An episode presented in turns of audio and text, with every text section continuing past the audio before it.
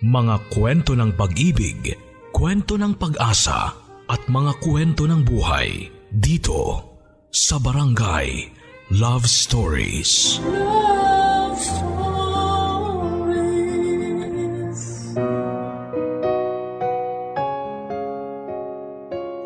Ang tadhana ay sadya nga namang mapaglaro dahil kung kailan tila perpekto na ang isang bagay ay sa kanya muling paiikutin ang mundo mo. Yung tipong hindi lahat ng bagay na naisin natin ay ating makukuha. Kung minsan nga ay may mga bagay tayong nakakamit. Ngunit may napakalaking kapalit.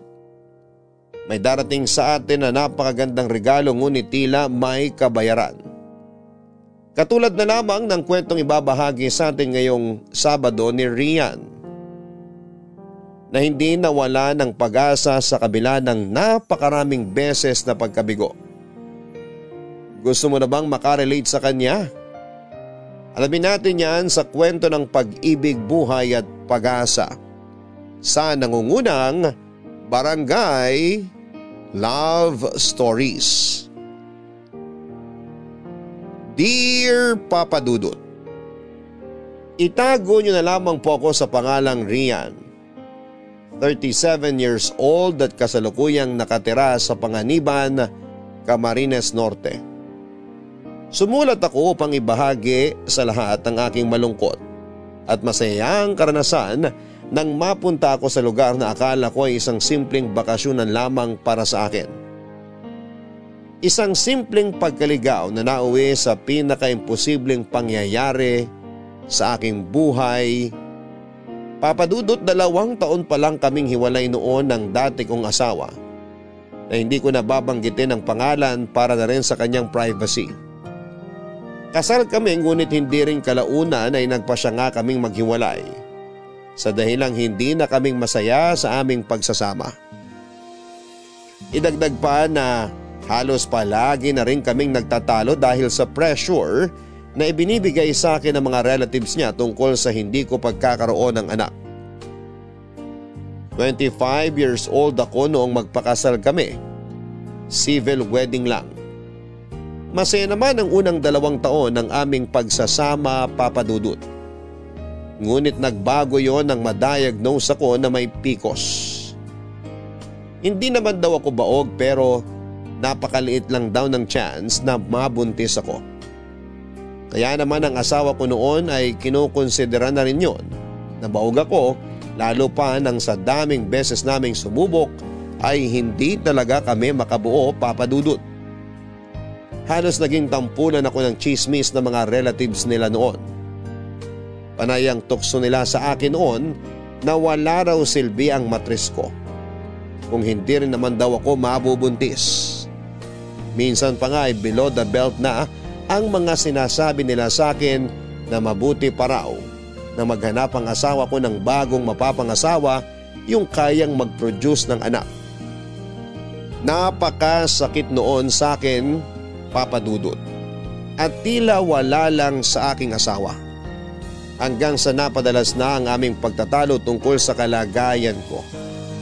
At dumating kami sa punto na pareho kaming nagdesisyon na maghiwalay. Pero dahil hindi pa naman aprobado ang divorce noon, ay nananatili pa rin kaming kasal at legal na mag-asawa. Matapos nga naming maghiwalay noon ay iginugol ko ang aking buong oras sa pagtatrabaho bilang sales lady bilang back office agent. Hindi ako pala kaibigan papadudot kaya naman mas gusto kong palagi akong mag-isa lalo na sa pamamasyal ko sa iba't ibang lugar. Doon lang kasi ako nagkaroon ng peace of mind. Nakakalimutan ko lahat ng problema ko. Lalo na ang katotohanang hiniwalayan ako ng asawa ko dahil hindi ko siya mabigyan ng anak. Hanggang sa nag-leave ako sa trabaho para mamasyal sa Bicol. Napanood ko kasi sa TV na may magandang pasyalan doon pero bilang bago lamang ako sa lugar na yon ay naligaw ako.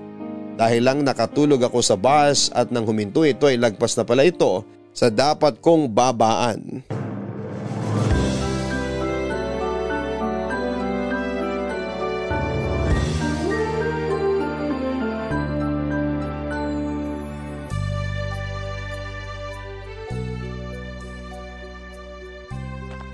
Ay, nasa na ba ako? Ano ba to? Ba't wala man lang signal dito kahit isang bar lang? Kung kailan naman kailangan ko ng online map eh. Nasa bundok na ba ako? Ah, uh, miss? May hinahanap kayo? Ah, ano kasi kuya? Anong lugar ba to? Kasi parang lumagpas na ako sa dapat kong babaan. Barangay Matake to, miss. San ka ba dapat pupunta? Para kali sana. Ay, ang layo mo na doon. Ha? Eh paano ba ako makakapunta roon? Anong pwede kong sakyan? Nako miss, probinsya to kaya napakadalang ng mga sasakyan dito. Hindi uso rito ang jeep. Tricycle lang ang transpo namin dito pero hindi ka naman maihahatid sa Parakali. Hanggang sa may bayan lang sila. May pwede bang masakyan sa bayan papuntang Parakali? Baka pwede mag-tricycle na lang ako papunta ron. Meron naman pero anong oras pa lang miss? Mag-aalas stress ng madaling araw. Wala pang tricycle na bumabiyahe ngayon. Mamayang mga alas 6 meron na. Naku, may mga hotel ba dito na pwede ko matuluyan kahit ngayong gabi lang? Sorry miss, kasasabi ko lang probinsya to kaya walang hotel dito. Wala bang kahit anong pwedeng masakyan dito? Wala bang dadaan na bus dito pabalik? Hapon ang biyahe ng mga bus dito pabalik ng Maynila. Meron naman mamayang alas 5 ng madaling araw kaso mahalang bayad kasi aircon ng bus. Sige kuya, salamat. Maghihintay na lang ako dito hanggang mamaya. Delikado dito sa labas, miss. Di ka kilala rito. Marami pang asong pag-alagala dito, baka makagat ka. Wala naman akong choice, kuya. Sabi mo nga walang hotel na malapit dito. Ganito na lang, miss. Kung gusto mo, dun ka muna sa amin.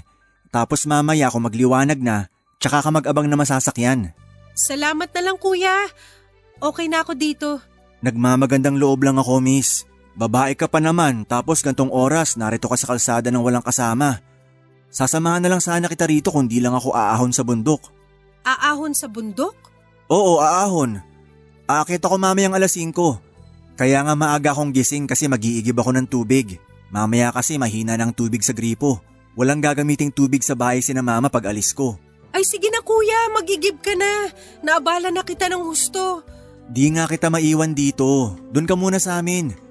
Andun si na mama tsaka yung kapatid kong babae. Malapit lang naman dito sa daan. Tsaka wala naman akong balak na masama. Konsensya ko pag may nangyari sa'yo dito. Kung pwede naman kitang patuloyin muna sa amin. Nakakahiya naman sa inyo kuya. Hindi yan, huwag kang mahiya. Mabait ang mama ko tsaka yung kapatid ko. Pwede kang tumabi muna dun sa kapatid ko para makaidlip ka kahit sandali. Mukha kasing ang layo pa ng pinanggalingan mo ay. Galing pa nga ako ng Quezon City eh. Di ba nga? Ano, doon ka muna sa amin. Ipagpapaalam kita sa mama ko. Sige kuya, di bale maghihintay lang ako magliwanag tapos aalis na rin ako. Sige, tara. Sunod ka na lang sa akin at may mga aso sa katabing bahay namin. Tsaka madilim ang dadaanan mo. Baka mahulog ka sa putikan. Buksan mo na lang ang flashlight ng cellphone mo. Sige kuya, salamat ha. Pasensya na rin talaga sa abala. Ayos lang. Cargo de konsensya ko pa kapag may nangyari sa'yo dyan sa labasan. Shoo! Lintik na aso talaga to. Andito na tayo. Pasok ka muna. Di na kuya, dito na lang ako sa labas. Uubusin ka ng lamok dyan. Iba mga gat lamok dito sa amin kesa sa Maynila. Baka kasi magalit mama niyo eh. Okay na ako talaga dito kuya. Sige, ikaw bahala. Basta kung antukin ka, pasok ka na lang dito. Ay, teka, ipagsisindi kita ng katol. Na kuya! Sinasabi ko sa'yo, grabe mga gat ng mga lamok dito. Sige, salamat. Pasensya na talaga sa abala. Salamat ulit dito sa katol. Wala yon. Maiwan na muna kita at mag-iigib pa ako ay. Mamaya bago ko umalis, ibibiling kita kina mama. Naku, salamat kuya. Buti na lang ikaw ang nakakita sa akin. Papadudot kahit nga hindi ko pa ganong kilala noon si Aris, ay tinanggap ko kagad ang alok niya na tumuloy muna ako sa kanila habang wala pang liwanag. Sa totoo lang ay nagdadalawang isip ako kung tatanggapin ko ba o hindi ang alok niya. Ay naisip ko naman na nakakatakot din naman kung mag-isa ako sa kalsada at madilim pa. May mga aso din sa kalsada na pag-alagala at baka bigla na lamang akong kagatin lalo pat hindi ako taga roon. Naisip ko din na baka may masamang taong dumaan at baka kung ano ang gawin sa akin. Kahit naman hindi ko pa gaanong kilala noon si Aris ay ramdam kong mabuti siyang tao. Hindi ko alam kung paano ipapaliwanag pero magaan ang loob ko sa kanya. Nararamdaman kong ligtas ako kung siya ang kasama ko. Bago nga umalis si Aris para umakyat sa bundok ay ipinakilala niya ako sa nanay at kapatid niya. Pinaliwanag din niya kung bakit ako nandoon at pansamantalang nakituloy sa kanila. Wala namang kahit na anong pagtutol ang nanay ni Aris at todo asikaso pa nga sila sa akin noon. Ipinagtimpla pa ako ng kape ng nanay ni Aris at ipinaghain ng almusal. Nahihiyaman ako ay natuwanan ako sa klase ng pag-aasikaso nila sa akin dahil hindi nila ako itinuring na ibang tao. Naitanong pa nga ng nanay ni Aris na si Tita Wilma kung bakit sa Bicol ko napiling mamasyal. At sinagot ko naman siya na nakita ko lamang sa commercial sa TV kaya lang ay minalas naman ako na maligaw. Sinabi naman niya na may maganda rin namang pasyalan mismo sa kanilang lugar. At kung gusto ko raw ay magpasama ako kay Aris kinabukasan noon, total ay pahinga nito sa pangunguha ng niyog sa bundok. Dahil na nga rin sa pamimilit noon ni Tita Wilma ay hindi ako nakaalis papunta sa destinasyon ko. Gusto kasi niya na makita ko muna ang lugar na sinasabi niya. Kaya nga nagpalipas ako ng ilang pang-araw sa kanila at hindi naman nila ako pinabayaan. Nagtyaga na lamang ako sa signal ng piso wifi nila doon kesa naman sa wala. Pero masasabi ko ngang hindi naman boring ang pamamalagi ko doon. Dahil naroon si Aris para i-entertain ako lalo na kapag hindi ako makatulog sa gabi dahil sa dami ng iniisip ko. At kapag hindi nga ako makatulog ay tumatambay ako sa terrace nila habang nag scroll sa social media at siya naman ay magtitimpla ng kape namin habang nagkwekwentuhan. Puyatan na naman tayo. Ba't di ka pa nagpapahinga? Aalis ka na maaga bukas, di ba? Di nga ako inaantok eh. Ewan ko ba? Baka naman ayaw mo nang umalis. Mamimiss mo ako, no? Ayan ka na naman sa mga biro mo. Mamimiss ka dyan.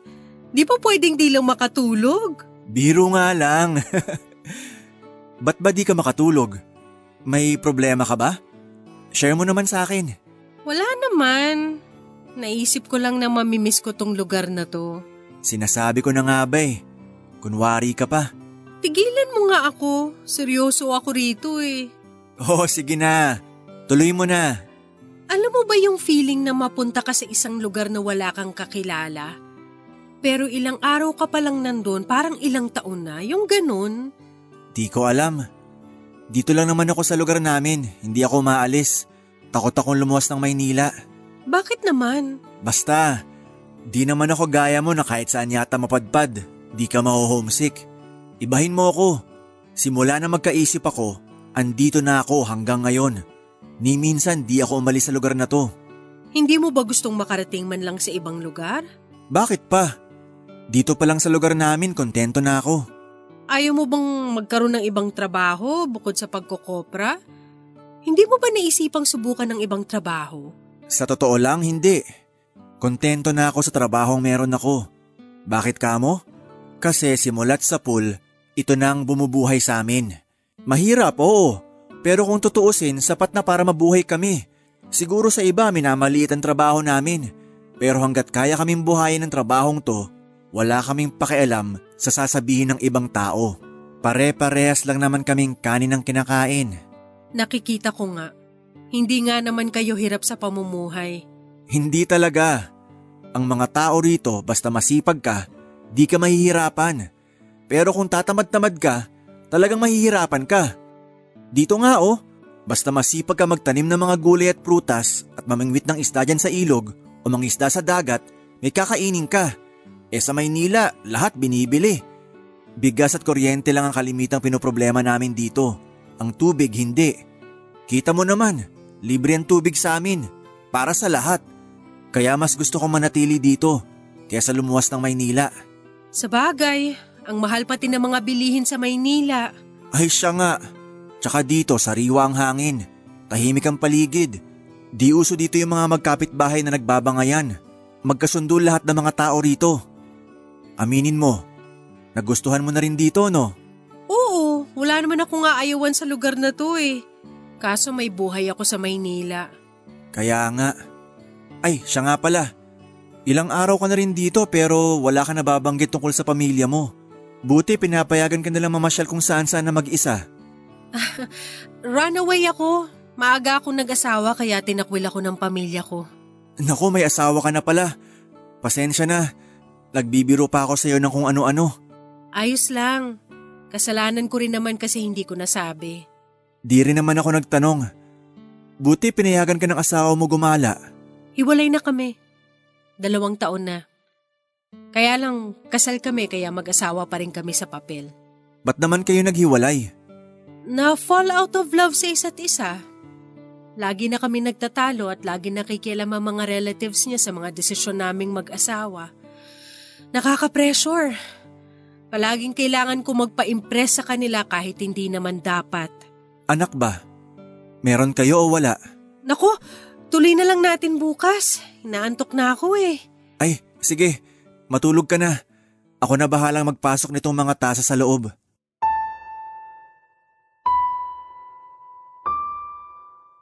Papadudot nagpanggap nga ako na inaantok na dahil napakasensitibong topic ang tungkol sa anak. Buti na lamang at hindi na siya nag-usisa pa noon at hinayaan na lamang ako na pumasok na sa loob para matulog. Mabait si Aris at hindi ko alam kung bakit napakagaan talaga ng loob ko sa kanya noon. Kaya lang ay natatakot ako mag-open sa kanya ng tungkol sa kalagayan ko. Papadudot habang nakahiga nga ako noon ay hindi pa rin ako makatulog dahil sa maiksing panahon na inilagi ko kina Aris ay totoong napamahal na ako sa lugar. Tahimik at payapa ang buhay noon pero naisip ko na kailangan ko nang gumising at bumalik sa realidad ng buhay ko na may buhay akong iniwan sa Maynila. Kinabukasan nga papadudot ay maaga akong ginising ng mama ni Aris dahil baka maiwanan ako ng bus ng biyahe pabalik sa Maynila. Pero sa parakali pa rin ang tuloy ko noon dahil sayang naman kung hindi ko masisilayan kahit sandali ang ipinunta ko roon. Itinuro naman sa akin ni Aris ang babaan ko kung sakali. Pero bago pa nga ako makalis noon, ay hiningi pa ni Aris ang number at social media account ko para kung sakaling maligaw daw ako ulit ay may mapagtatanungan ako o kaya naman ay may mahihinga ng tulong kapag nagkaroon ng problema. Papadudod sa tulong nga ni Aris ay maayos akong nakarating sa aking pupuntahan at hindi ako naligaw man lang. Malaking bagay talaga ang pagmamalasakit sa akin ni Aris. Ang akala ko nga noon ay doon na magtatapos ang ugnayan at komunikasyon naming dalawa. Ngunit mali pala ako ng akala. Umpisa pa lang pala yun ng pagiging mas malapit namin sa isa't isa. Lalo na nang halos mayat maya ay lagi kaming magkachat o kaya naman ay minsan ay tumatawag siya. Hindi siya nauubusan ng mga kwento na talagang nakakaaliw. Lalo na kapag mga kwentong barbero ang kinukwento niya sa akin.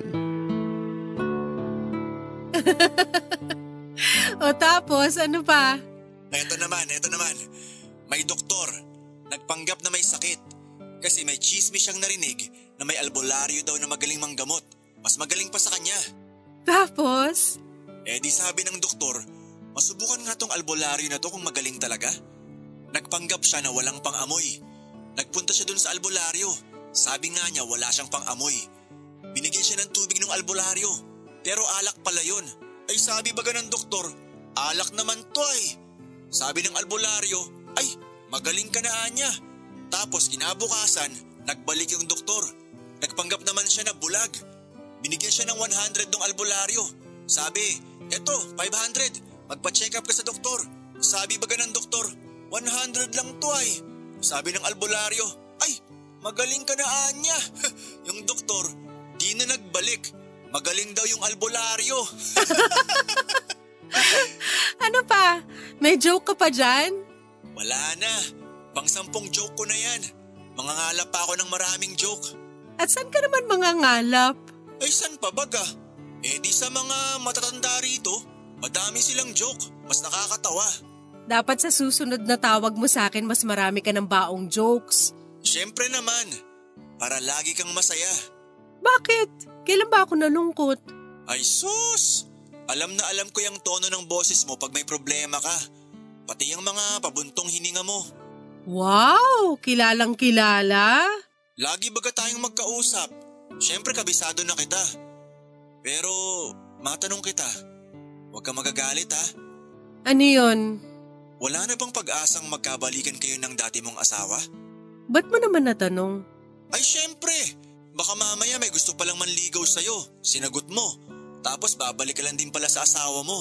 At sino namang manliligaw? Kahit sino. Sa totoo lang, malabo na magkabalikan kami. Kasi pareho na kami nagkasundo na maghiwalay eh. Alam din naman kasi niya na hindi na maaayos ang relasyon namin.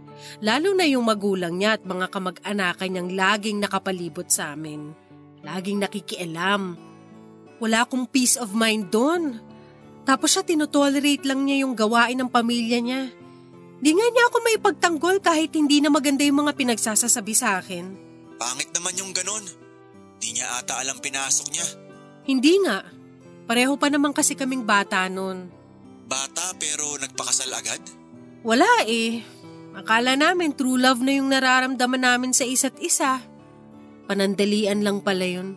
Kaya nga ang pag-aasawa, dapat pinag-iisipan yan at pinaghahandaan. Wala rin naman kaming magagawa. Kasal na kami. Kaso kahit gusto naming maghiwalay na talaga, hindi naman pwede. Wala namang divorce dito sa Pilipinas, tsaka kung meron man, ang mahal naman yata ng gagastusin. Paano naman yung anak nyo? Nasa kanya?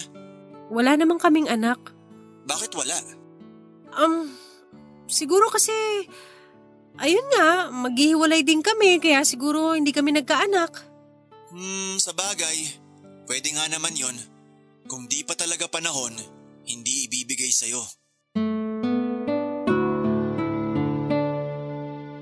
Papadudot pangalawang beses na yon na naitanong ni Aries pero hindi ko pa rin alam kung paano sasagutin kaya nagdahilan na lamang ako.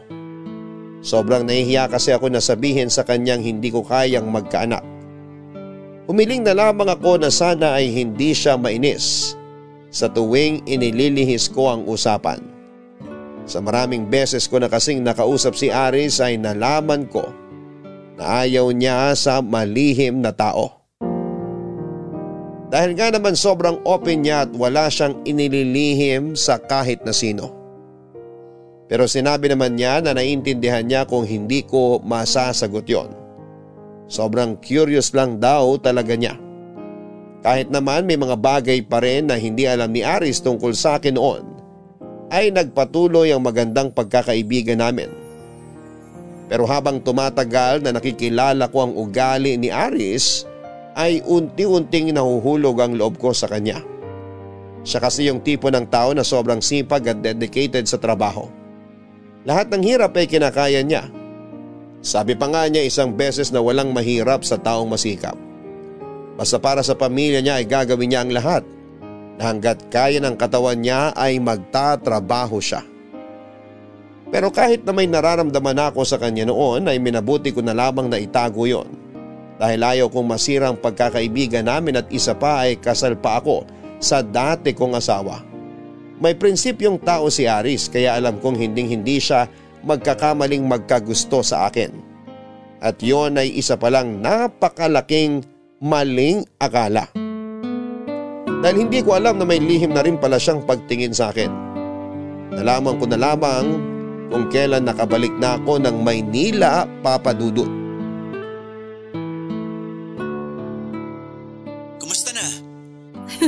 Magkausap lang tayo noong nakaraang araw, uy. Pasensya na. Di ko kasi alam ibubungad ko sa'yo ay. Tsaka apat na araw din tayong di nagkausap. Apat na araw ka dyan. Tatlo lang yun. Apat yun. Huwag ka na makipagtalo. Alam ko kasi ako ang laging nakatingin sa araw. Tumitingin din naman ako sa araw at may trabaho din ako. Pero maiba ako. Kumusta ka naman ba? Kumusta ang pamamasyal mo dyan? Di ka na nagmamay day ay. Ang totoo niyan, nakabalik na ako ng Manila. Kailan ka pa umuwi? Nung isang araw lang.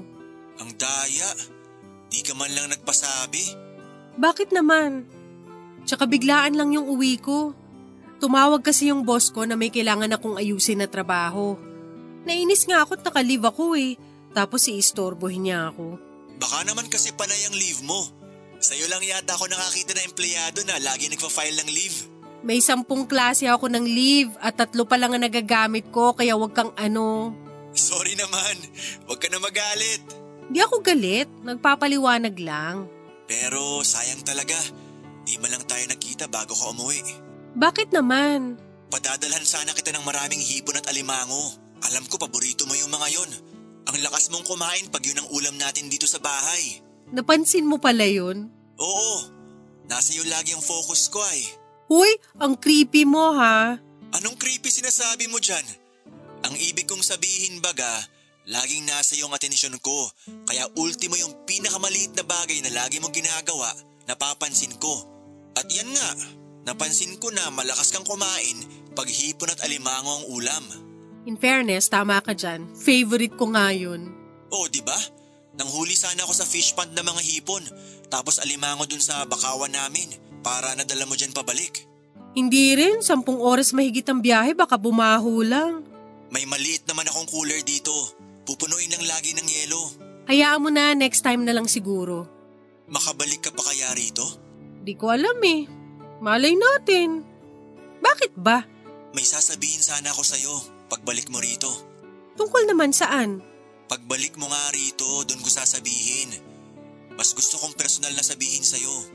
May pa-suspense ka pang nalalaman? Eh paano pala kung hindi na ako makabalik dyan, eh di hindi mo nasasabihin sa akin? Ba't naman di ka makakabalik? Ano? Pupunta pa ako dyan para lang malaman yung sasabihin mo? Wala naman kasing thrill pag sa call ko lang sinabi. Ano ba kasi yun? Matagal na akong may gusto sa'yo, Rian. Simula pa nung ilang araw kang nagstay dito sa amin. Ayan, sinabi ko na. Gusto ko sana romantic ang gagawin ko pag amin sa'yo ay. Teka, ipaprocess ko lang yung sinabi mo. Nag-loading yata utak ko.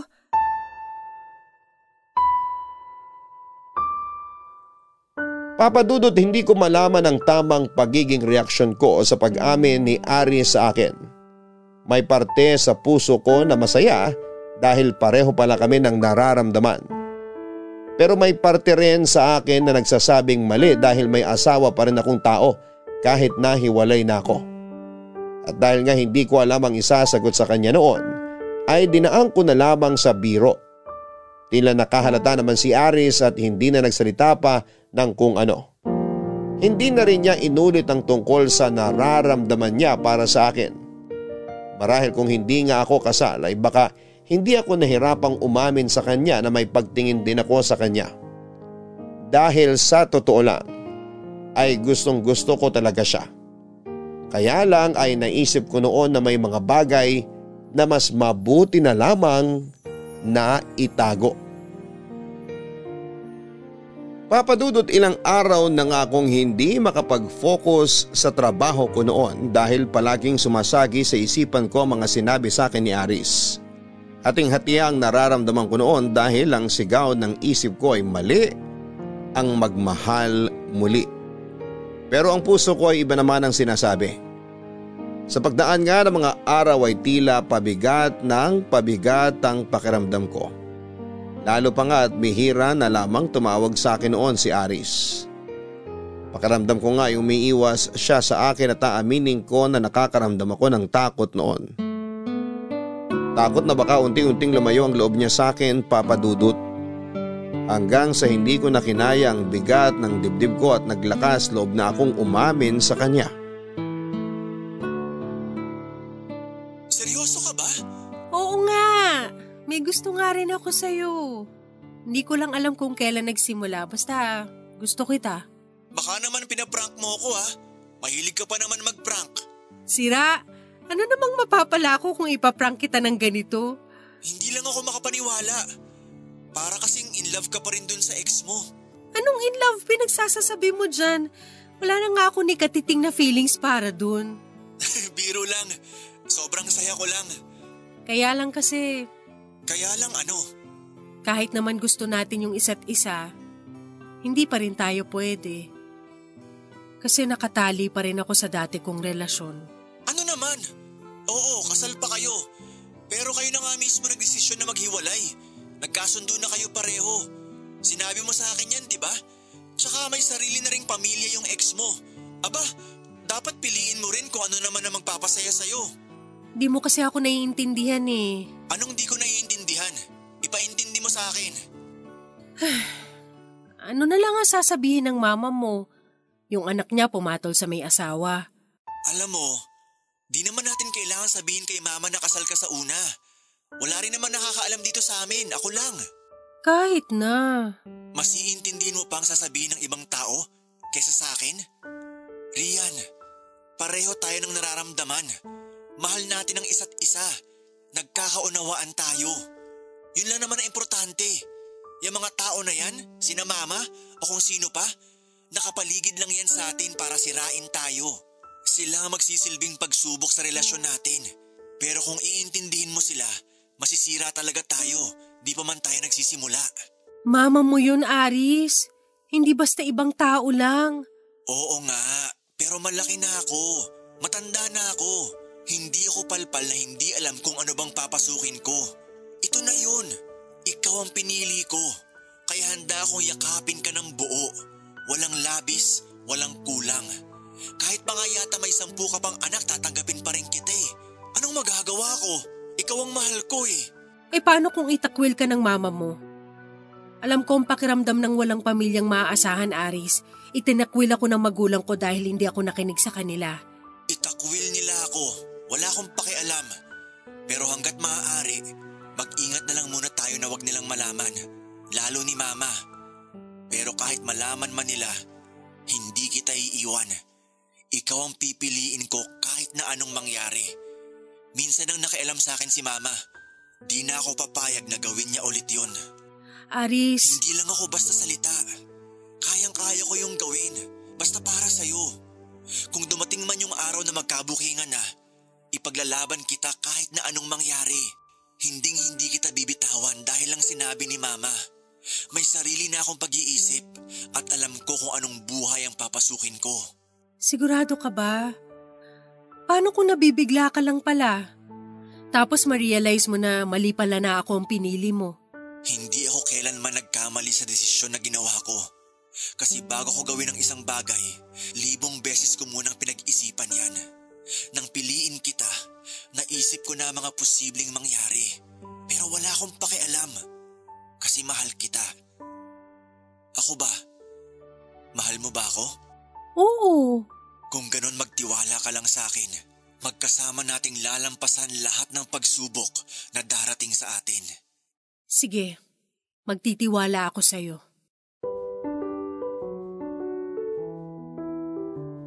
Papadudot ng araw ding yun nga ay official na naging kami. Hindi na namin dinaan pa sa ligawan dahil alam naman namin ang nararamdaman namin. Tila tumaba nga ang puso ko sa mga sinabi niya sa akin. Ganun pala ang pakiramdam ng masabihan ka na ipaglalaban ka kahit na ano ang mangyari. Hindi ko kasi yun naramdaman sa dati kong asawa noon. Mas iniintindi kasi niya kung ano ang sasabihin ng magulang at kamag-anak niya. Hindi ko nga alam noon kung may natutunan ba siya sa wedding seminar namin noon. Kasi hindi niya man lang naisabuhay ang utos doon na mahalin ang asawa sunod sa Diyos. Ang pakiramdam ko noon ay least priority ako. Dahil mas importante pa rin sa kanya ang sasabihin ng mga magulang at kamag-anak niya kesa sa akin na asawa niya. Tuloy ay nagsisisi ako dahil nagpadalos-dalos ako sa naging desisyon ko at hindi ako mawala sa taling patuloy na nagbibigay sa aming dalawa bilang mag-asawa. Kung sana'y nakinig na lamang ako sa mga magulang ko noon na tapusin ko muna ang pag-aaral ko bago ako mag-asawa ay wala sanang problema sa relasyon namin ni Aris. Napag-alaman ko nga rin na dapat pala ay may asawa na rin si Aris. Ngunit marin lang itong tinutulan ng kanyang ina dahil ayaw nito sa babaeng gusto niyang mapangasawa. Nang tanungin ko siya kung bakit ay sinabi niyang nahuli ito ng kanyang ina na nagpapaligo pa rin kahit pa may relasyon na sila ng babae. Kaya naman mas lalo akong natakot noon papadudot. Manliligaw lamang yon pero agad na humadlang ang nanay niya sa gusto niyang mapangasawa. Paano pa kaya ako nakasal pa? Dahil nga sa frustration at anxiety ko noon ay ilang araw din akong hindi nakapasok. Nabigla na lamang ako nang makatanggap ako ng sulat mula sa company namin na tanggal na ako sa trabaho. Pero imbis na malungkot ako noon ay natuwa pa ako dahil sa limang taong kong pagtatrabaho doon ay hindi man lang ako nakaranas ng salary increase at hindi consistent ang 13th month pay. Ayos lang din naman na natanggal ako doon total ay matagal ko na rin namang balak na mag-resign dahil hindi naman nababayaran ng tama ang serbisyo ko.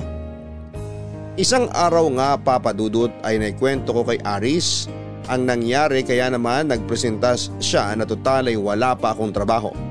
Bakit hindi na lang muna raw ako magpakasyon sa kanila? Dahil nga medyo matagal na rin noong huli kaming nagkita, ako man ay sabik na ulit siyang makita dahil Simula nang maging official na magkarelasyon kami ay hindi pa kami nagkikita ulit. Nakontento lamang kami sa chat at call. Natuwa rin si na Tita Wilma nung ibalita ni Aris sa kanila na magkasintahan na kami at naging maayos nga ang unang linggo ko sa bahay nila. Pero wala talagang lihim na hindi nabubunyag.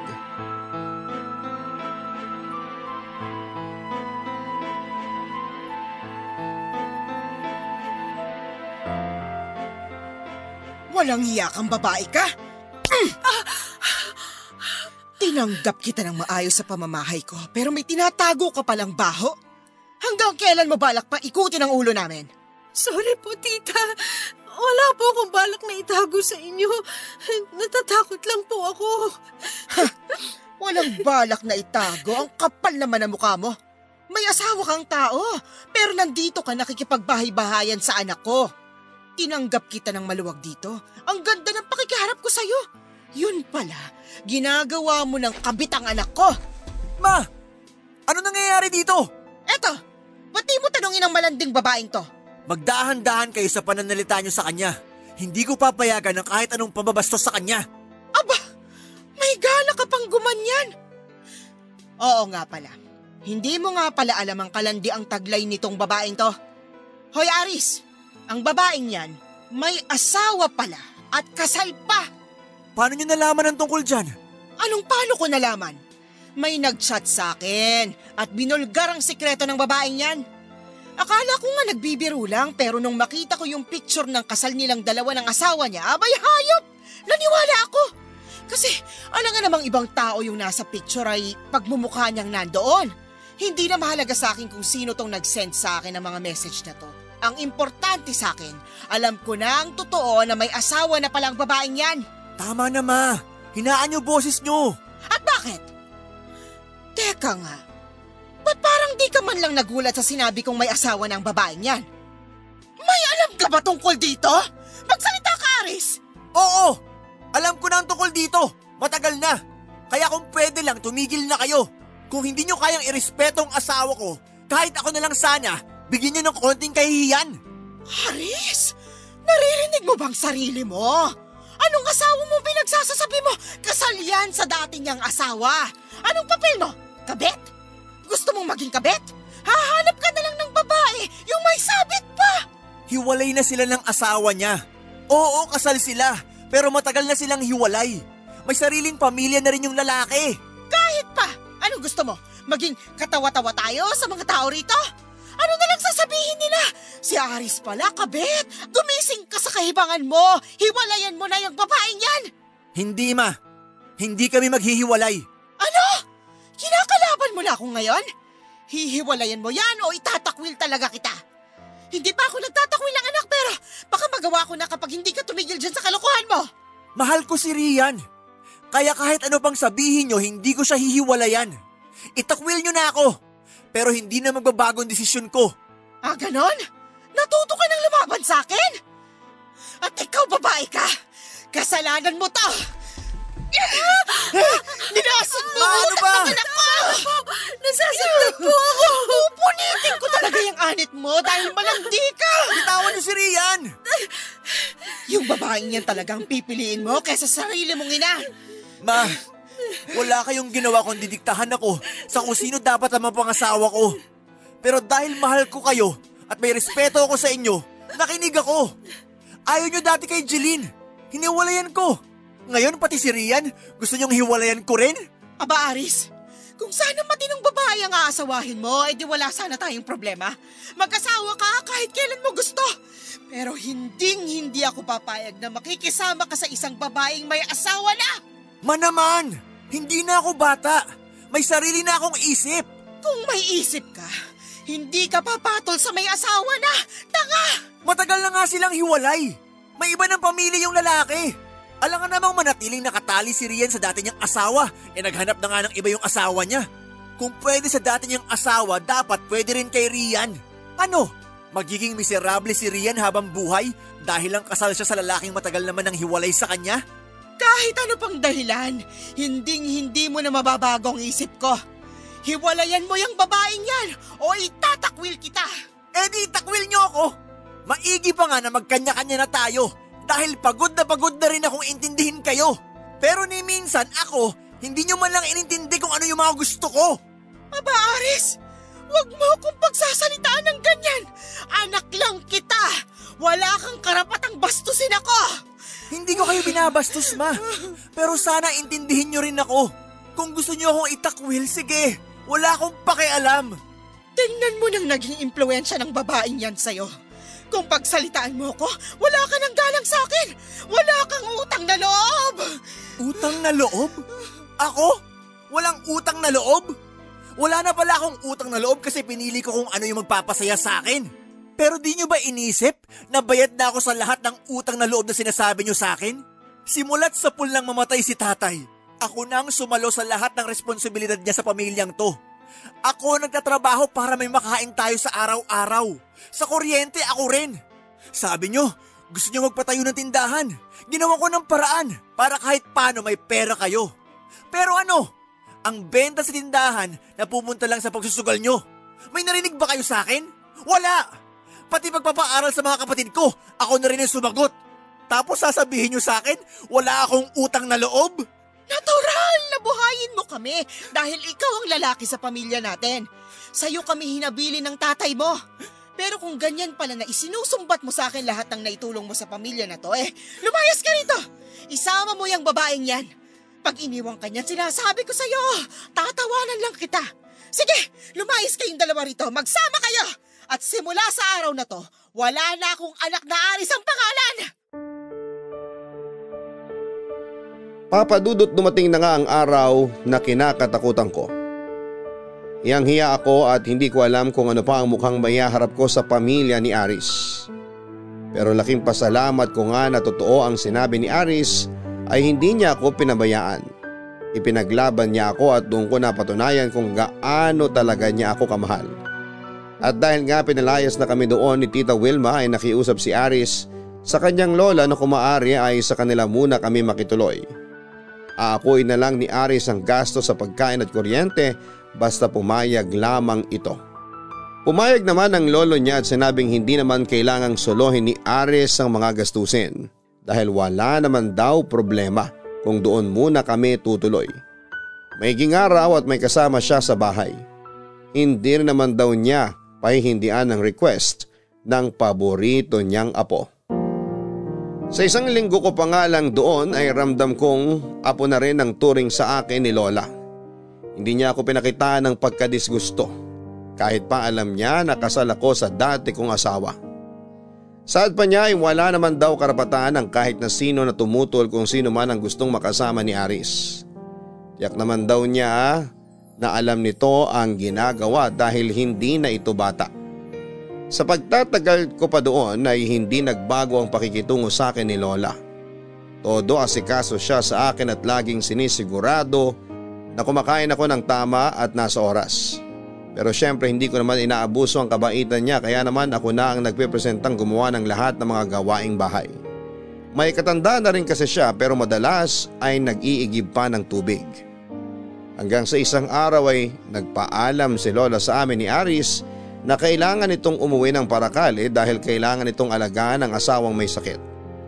Kaya naman ipinagkatiwala niya sa amin ang bahay niya.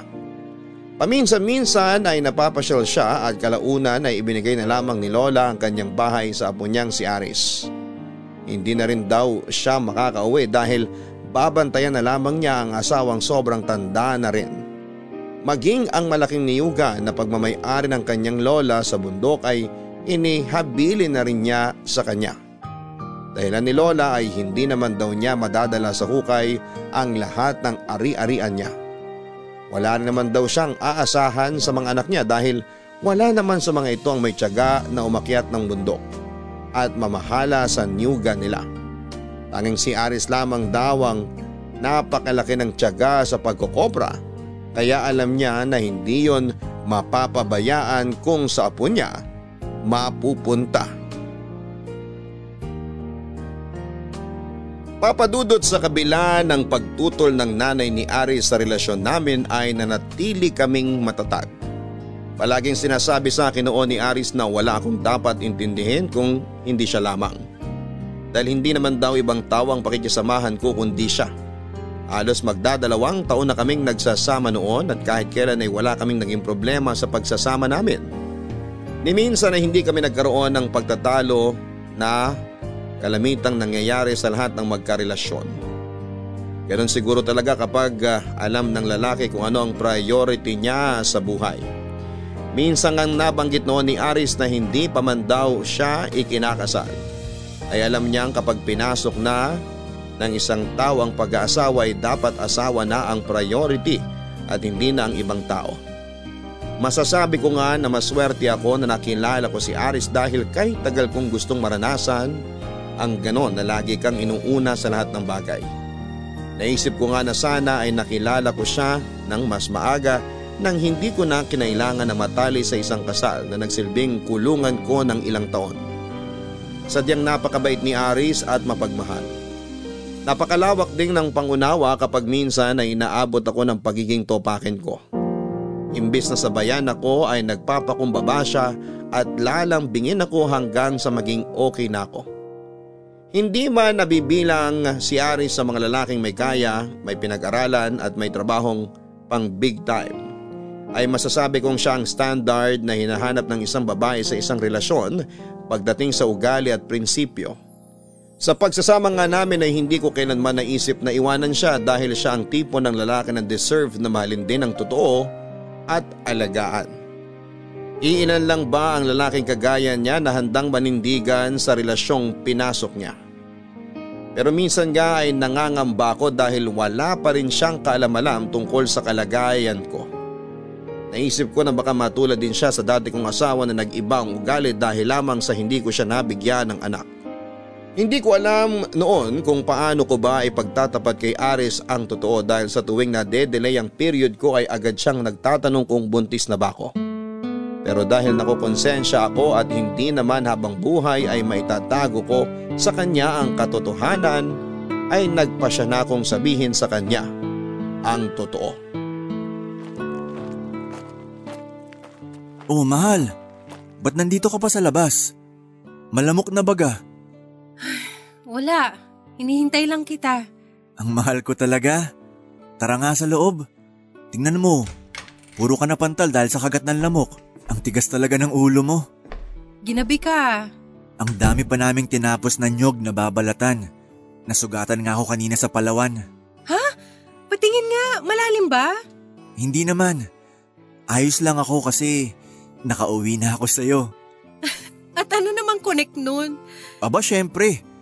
Ikaw kaya nagpapalakas sa akin. Pagkasama kita, alam kong kakayanin ko lahat. Nambola na naman siya. Ikaw talaga? Hindi naman kita binobola. Nagsasabi lang ako ng totoo. Ubari mo na yung damit mo at basang-basa ng pawis. Maghain lang ako ng pagkain natin. Tamang-tama. Kanina pa ako gutom. Pinapakain ako doon ni Kaambo kaso ang sabi ko, di ka kakain pag di mo ako kasabay. Talaga? Alam mo namang ikaw lang ang kasabay ko kumain. Alam ko.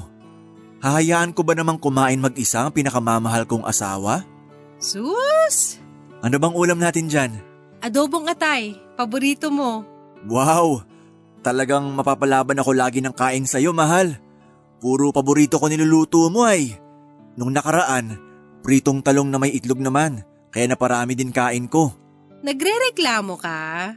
Hindi ah, ikaw naman. Masayang masaya lang ako kasi ngayon ko lang naranasan na may mag-asikaso sa akin ng ganito. Obligasyon ko yun sa'yo. Tsaka ginagawa ko to kasi mahal kita. Kaya nga salamat talaga sa lahat-lahat mahal. Sa pag-aasikaso, sa pag-iintindi, at higit sa lahat, sa pagmamahal. Ako nga ang dapat magpasalamat sa'yo. Kasi yung pagmamahal na hinahangad ko lang noon, ibinigay mo sa akin ng siksik at nag-uumapaw. Kahit kailan hindi ka nagkulang sa akin. Araw-araw nararamdaman kong mas lalo mo pa ako minamahal. Naku naman, ang asawa ko. Ganon din naman ang nararamdaman ko sa'yo. Alam ko kung gaano mo ako kamahal. Kaya ang swerte ko talaga sa'yo. Swerte din naman ako sa'yo. Nax! Maghahanap ka pa ba ng iba? Siyempre hindi na. Ba't pa ako maghahanap eh nasa iyo na lahat? Salamat mahal.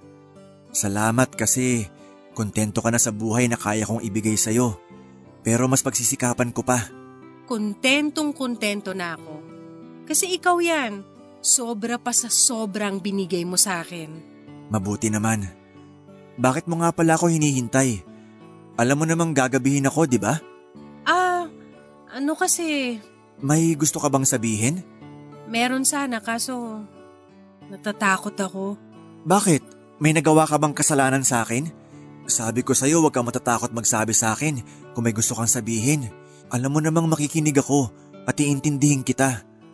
Ayos lang ba sa'yo kung hindi tayo magkaanak? Ayos lang naman pero mas masaya kasi kung may anak tayo, di ba? Bakit? Ayaw mo bang magkaanak? Hindi. Sa totoo lang gustong gusto kong magkaanak. Kaya lang kasi may pikos ako, mahal. Hindi kita mabibigyan ng anak. Ha? Ba't di mo sinabi agad sa akin? Tanong pa ako ng tanong sa'yo kung buntis ka na ba? Mahal, sorry. Galit ka ba?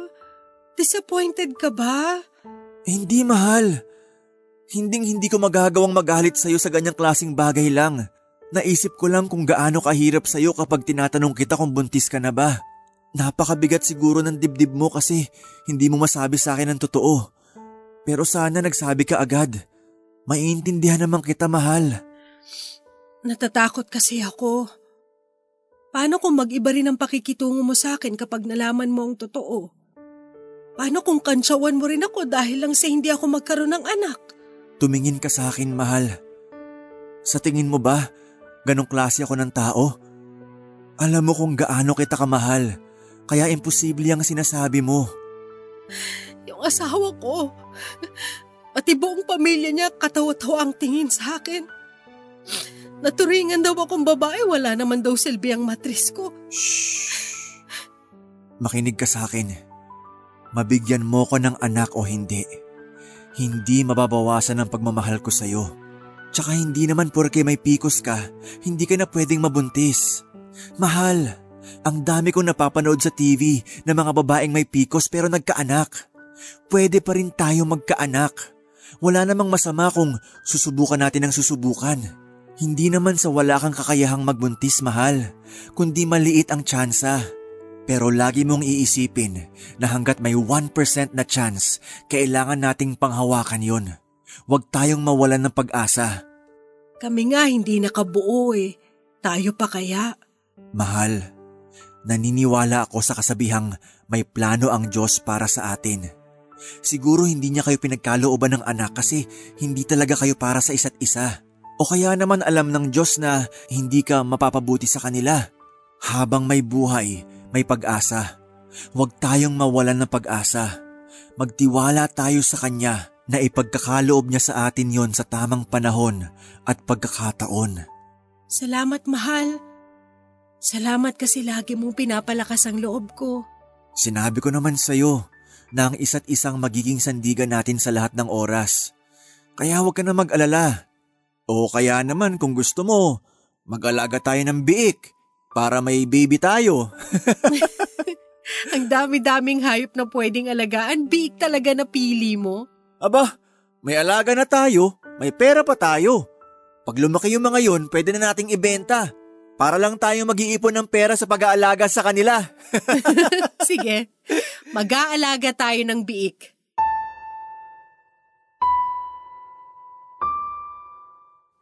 Papadudot napakaswerte ko nga talaga na si Aris ang lalaking muling inibig ko. Dahil wala siyang ginawa noon kundi ang iparamdam sa akin na walang kulang sa akin at lagi akong sapat. Kaya naman mas lalo ko siyang minahal noon nang walang bahid ng anumang pagsisisi at pag-aalangan. Hindi man siyang unang lalaki sa buhay ko ay buo kong ibinigay sa kanya ang pagmamahal at pagkatao ko. Kaya naman nagsama pa kami noon ng ilang taon. Nakahanap din ako ng trabaho noon bilang online tutor dahil ayaw ko na iasa lahat noon kay Aris ang mga personal kong pangangailangan gaya na lamang ng mga gusto kong bilhin para sa sarili ko. Lalo at alam ko kung gaano kahirap ang trabaho niya para lamang magkapera kami. Alam ko dahil minsan na rin niya akong naisama noon sa bundok kung saan siya nangangawit ng niyog at nasabi kong maswerte ako dahil hindi ko kailangan magtrabaho ng ganong kahirap. Sa pagakyat panaog pa lamang ng bundok ay sobrang nakakapagod na. Sobrang init pa ang kalaban nila sa pagkakawit ng niyog at pagkatapos ay mano-manong pagbabalat ng niyog. Tsaka bibiyakin isa-isa ang mga niyog at pagkatapos ay iluluto.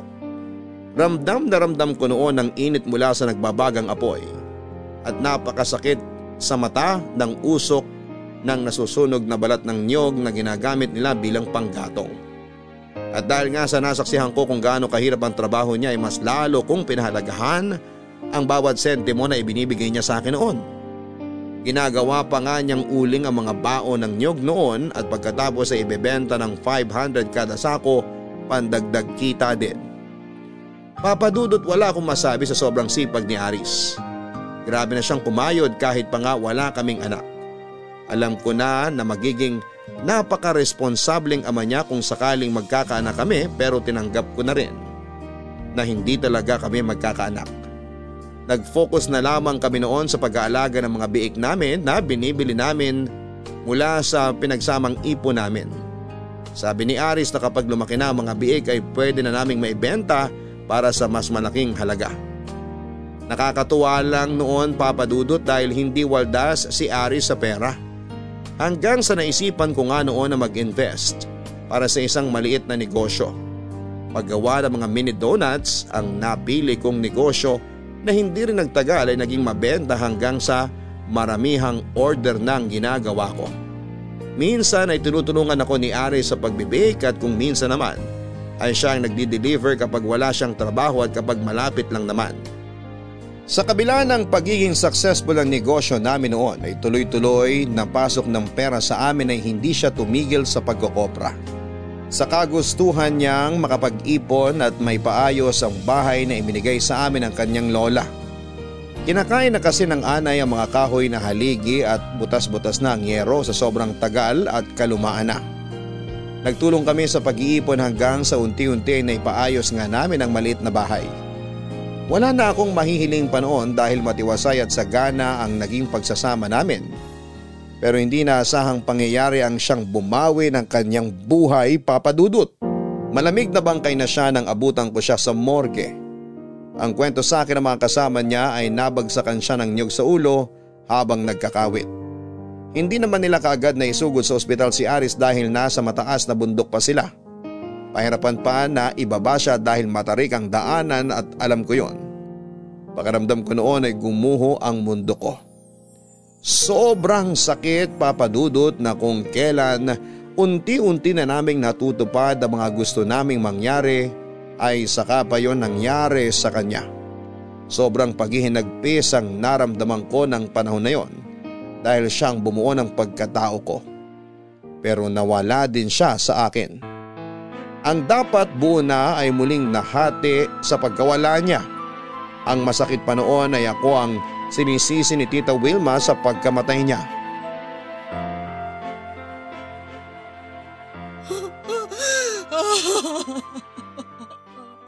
Arisan ako! Bakit sa'yo pa nangyari ito? Bakit ikaw pa? um, tita? Ikaw! Anong ginagawa mo rito? Namayas ka rito! Namatay ang anak ko ng dahil sa'yo! Gusto ko lang po sanang makita si Aris. Hindi! Lumayas ka! Layas! Ma, ano ba? Tama na. Igalang niyo naman si kuya kahit ngayon lang. Burol niya tapos ganyan kayo. Bigyan niyo naman ng katahimikan si kuya. Tsaka wag niyo nang isisi kay Rian yung pagkamatay ni kuya. Si Rian ba ang pumatay? Hindi naman, di ba? Aksidente ang kinamatay ni kuya. Pero kung hindi siya sumama sa babaeng yan, hindi sana siya mamalasin. Hindi niya sana sasabitin ito. Tama na po. Respeto niyo naman sana si kuya kahit ngayon lang. Hindi siya matutuwa na ganyan ang pakikitungo niyo sa asawa niya.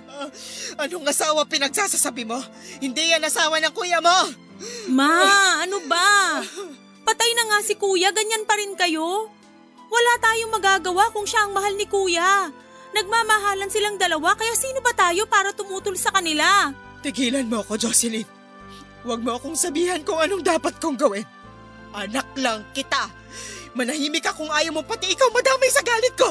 Di na ako magtataka kung bakit mas pinili ni kuya na umalis sa atin. Kasi feeling nyo kayo lang ang tama at dapat masunod. Para kaming mga robot na laging nakasunod sa mga sasabihin nyo kahit sobra na, kahit mali na. Hayop ka! Mga walang utang na loob!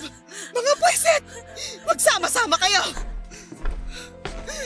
Pasensya ka na ha. Nadamay ka pa sa galit ni tita sa akin. Wala yun.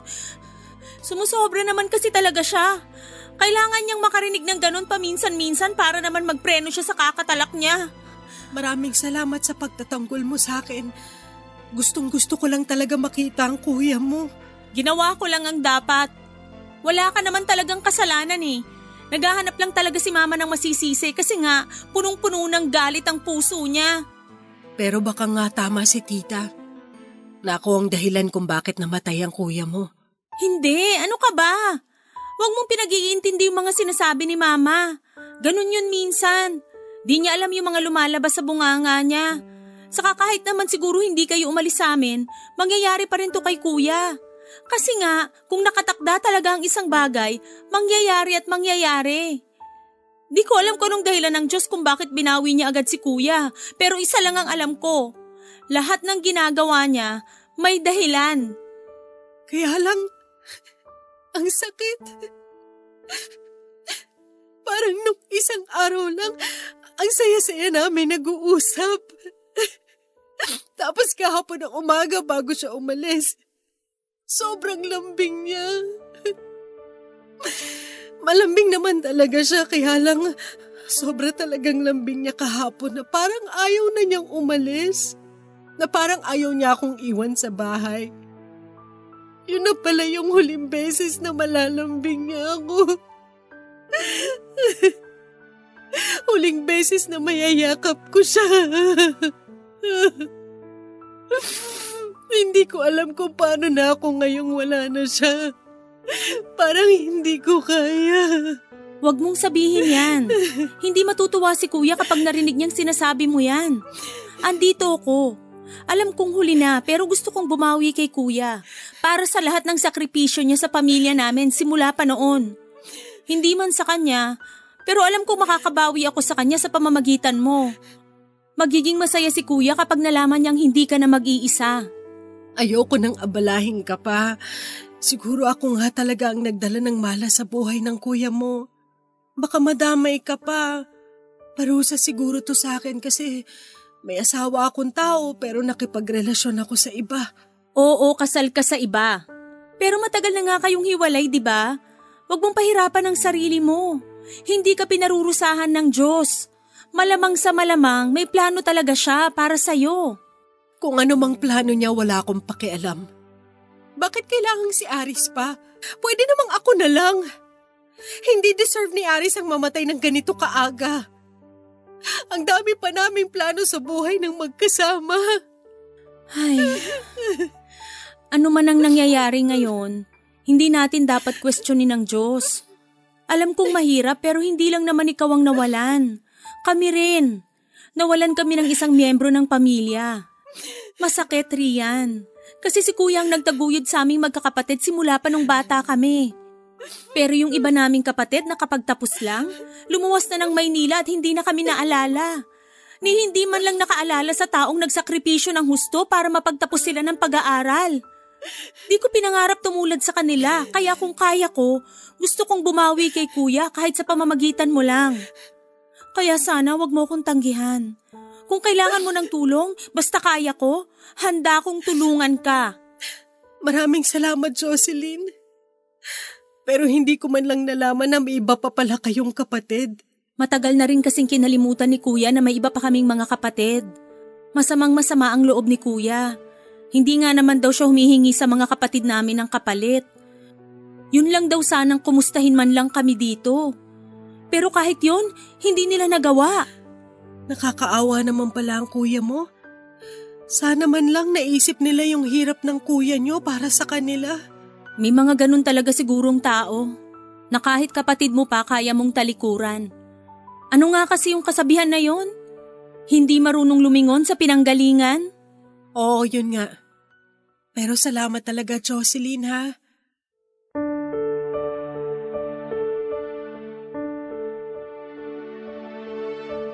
Papadudod sa kabila ng matinding galit noon ni Tita Wilma sa akin ay laking pasalamat ko na pinayagan niya akong makarating sa araw ng libing ni Aris. Naintindihan ko kung bakit ganong kalaki ang galit niya sa akin, isa lang naman siyang ina na nawalan ng anak. Sayang nga lang at hindi man lang sila nagkaayos ng kanyang anak bago ito mawala. Namatay ito nang may sama pa rin ang loob sa kanya. Untik na nga ako ang mahimatay noon papadudot nang ibaba na ang kabaong niya. Pakiramdam ko ay hindi ko nakakayanin na mabuhay nang wala siya pero tila may ibang plano para sa akin ang tadhana dahil makalipas lang ang isang buwan ay nagsimula akong makaramdam ng kakaiba sa aking katawan papadudot. Ang akala ko noon ay baka dahil lamang sa stress at depression sa pagkawala ni Aris. Madalas kasing mainit ang ulo ko at may mga amoy o lasa na ayaw ko. Kaya pansamantala rin akong nagsara noon Ayaw na ayaw ko kasing naaamoy ang amoy ng harina at chocolate ng mga panahong yon. At dahil nga nakakaapekto na yon sa negosyo ko at sa pang-araw-araw na gawain ko, dahil madalas din akong nahihilo ay minabuti ko magpa-check up na sa doktor. Papadudot laking gulat ko nga nang sabihin sa akin ng doktor na dalawang buwan na akong buntis. Hindi ako makapaniwala. Ilang ulit pa ako nagtanong noon sa doktor dahil baka nagkamali lamang siya. Sinabi ko pa sa kanyang diagnose ako na may PCOS kaya imposibleng buntis ako. Ang tagal na naming sinusubukang makabuo pero lagi kaming bigo. Ang sabi naman sa akin ng doktor ay hindi yun imposible pero napakaliit nga lang ng tsansa na magbuntis sa mga kagaya kong may PCOS. Magpasalamat na lang daw ako dahil isa ako sa mga daang may PCOS na nabigyan ng pagkakataon na magbuntis. Halo-halong emosyon ng naramdaman ko ng mga oras na yon papadudot. Napaiyak pa nga ako dahil sa magkahalong saya at lungkot. Masaya akong magkakanak na ako pero malungkot ako dahil hindi man lang siya nakita at nahagka ng ama bago ito nawala. Naiparamdam ko sana kay Aris ang saya ng pagiging isang ama. Dahil yun ang nararamdaman ko ng mga oras na yon. Sobrang saya ko na sa wakas ay magiging nanay na ako. Pero sa kabila ng biyayang dumating sa amin ni Aris ay hindi tinanggap ni Tita Wilma ang bata dahil iniisip niyang hindi kay Aris ang ipinagbubuntis ko. Mabuti na lamang at nasa panig ko si Jocelyn. Napakalaking challenge kasi para sa akin noon ang magbuntis nang wala akong kasama sa bahay pero sa tulong ni Jocelyn at pag-alalay sa akin ay nakaya ko. Sa ngayon nga ay masaya na ako kasama ang munti naming anghel ni Aris. Kahit pa nga hindi pa rin siya tanggap ng kanyang lola Wilma Nagpatuloy ako sa buhay bilang isang full-time mom at small business owner. Nag-resign na rin ako bilang online tutor dahil gusto kong mas matutukan ang pag-aalaga sa aking anak at sa pagmamanage ng negosyo. Ang mga biik namin noon ay malalaki na ngayon at kaunting panahon na lamang ay pwede nang ibenta. Kahit wala na nga si Aris ay pinagpatuloy ko lahat ng mga nasimula namin. Maging ang bahay na ibinigay ng kanyang lola sa kanya ay hindi na niya binawi mula sa akin. Sinabi pa sa akin ng kanyang lola na nasa akin na rin daw kung ano ang bala kong niyugan na ibibigay niya kay Aris. Ang sabi ko ay hindi ko na yon pakikialamanan dahil wala naman akong karapatan sa lupang yon kaya ang sabi niya ibebenta na lamang niya sa may gusto. Papadudot dinadalaw-dalaw ko na lamang ang puntod ni Aris kasama ang aming anak kapag araw na wala akong masyadong order na gagawin at kapag special occasion namin kagaya ng birthday at anniversary namin. At sa darating nga na first birthday ng anak namin ay mas gusto kong i-celebrate na lamang yon sa puntod ni Aris. Para kahit na wala siya ay tila kasama na rin namin siya sa mga special events na nangyayari sa amin ng anak niya. Lagi na rin ako nagsisimba ngayon papadudot dahil nagpapasalamat ako na sa kabila ng mga hindi magandang pangyayari ay binigyan niya kami ni Aris ng isang napakagandang regalo. Sigurado ako na kung nasaan man ang mahal kong si Aris ay napakasaya na niya. Totoo nga ang sinabi niya na habang may buhay ay may pag-asa. At dito ko na nga po tinatapos ang hopeful na kwento ng aking buhay. Maraming maraming salamat po Papa Dudut sa kaliman na isa itong aking sulat sa mapalad na mapili ninyong basahin sa araw na ito. Dito sa Barangay Love Stories. More power po sa inyong programa. Ang inyong forever kapuso at kabarangay, Rian. Maraming salamat Rian sa pagbabahagi mo ng iyong inspiring na kwento at congratulations sa inyo ng baby mo. Talaga nga namang hindi natin malalaman kung ano ang mangyayari sa kinabukasan kaya habang nasa iyo pa at kasama mo pa ay pahalagahan mo. May mga bagay din na akala mo ay wala ng pag-asa pero may iba palang plano ang nasa itaas. Nasa sa atin lamang kung paano natin ito tatanggapin at pagyayamanin at huwag kakalimutang magpasalamat sa kanya sa regalong kanyang ibinibigay.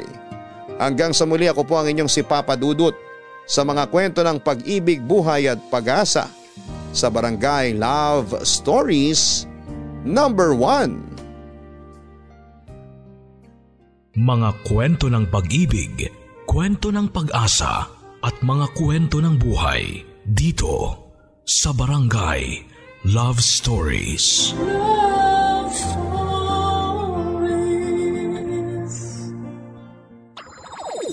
Nagustuhan ng iyong napakinggan? Ituloy yan via live stream sa www.gmanetwork.com/radio.